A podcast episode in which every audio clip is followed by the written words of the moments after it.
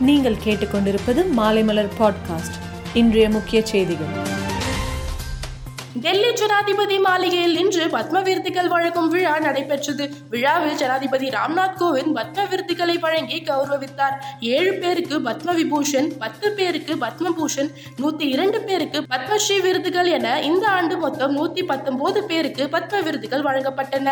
விளையாட்டுத் துறையில் சிறந்த பங்களிப்புக்காக பேட்மிண்டன் வீராங்கனை பி. வி. சிந்துக்கு பத்மபூஷன் விருது வழங்கப்பட்டது. பாராளுமன்ற குளிர்கால கூட்டத்தொடர் நவம்பர் இருபத்தி ஒன்பதாம் தேதி முதல் டிசம்பர் இருபத்தி மூன்றாம் தேதி வரை நடத்த அமைச்சரவை குழு பரிந்துரை செய்திருப்பதாக தகவல் வெளியாகியுள்ளது.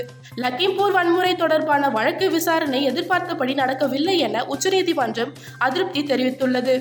நூத்தி இருபது அடி உயரம் கொண்ட மேட்டூர் அணையின் நீர்மட்டம் நூத்தி பதினேழு புள்ளி எட்டு அடியை எட்டியதால் வெள்ள அபாய எச்சரிக்கை விடுக்கப்பட்டுள்ளது. தாழ்வான பகுதிகளில் வசிக்கும் மக்கள் பாதுகாப்பான இடங்களுக்கு செல்ல அறிவுறுத்தப்பட்டுள்ளது. தென்கிழக்கு வங்கக்கடலில் உருவாக்கும் காற்றழுத்த தாழ்வு பகுதி பதினோராம் தேதி சென்னையை நெருங்கும் என வானிலை ஆய்வு மையம் கணித்துள்ளது. சென்னையை நெருங்கி வரும்போது நகரில் மிக அதிக மழை பெய்யும் என எதிர்பார்க்கப்பட்டுள்ளது. மேற்கு வங்காளத்தில் வாட் வரியை குறைக்க வலியுறுத்தி பாஜக சார்பில் நடத்தப்பட்ட பேரணியை போலீசார் தடுத்ததால் மோதல் ஏற்பட்டது. மோதலில் ஈடுபட்ட பாஜகவினரை போலீசார் கைது செய்தனர். மழையால் மின் விநியோகம் பாதிக்காத வகையில் நடவடிக்கை எடுத்திருப்பதாக இருப்பதாக அமைச்சர் செந்தில் பாலாஜி தெரிவித்தார். இருபது ஓவர் கிரிக்கெட் போட்டியில் ஒரு ஆண்டில் அதிக ரன் எடுத்தவர் வெஸ்ட் இண்டீஸ் வீரர் கிறிஸ்கேல்.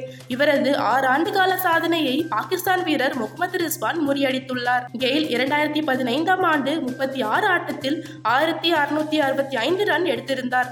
முகமது ரிஸ்வான் இந்த ஆண்டு ஆயிரத்தி அறுநூத்தி எழுபத்தி ஆறு ரன் எடுத்து கெயில் சாதனையை முறியடித்துள்ளார். ஆப்கானிஸ்தானில் வன்முறையால் இந்த ஆண்டின் முதல் ஆறு மாதங்களில் மட்டும் நானூத்தி அறுபது குழந்தைகள் பலியாகியுள்ளதாக யூனிசெஃப் தெரிவித்துள்ளது. குழந்தைகள் குண்டுவெடிப்பில் பலியானது கவலை அளிப்பதாகவும் யூனிசெஃப் கூறியுள்ளது. மேலும் செய்திகளுக்கு மாலைமலர் டாட் காமை பாருங்கள்.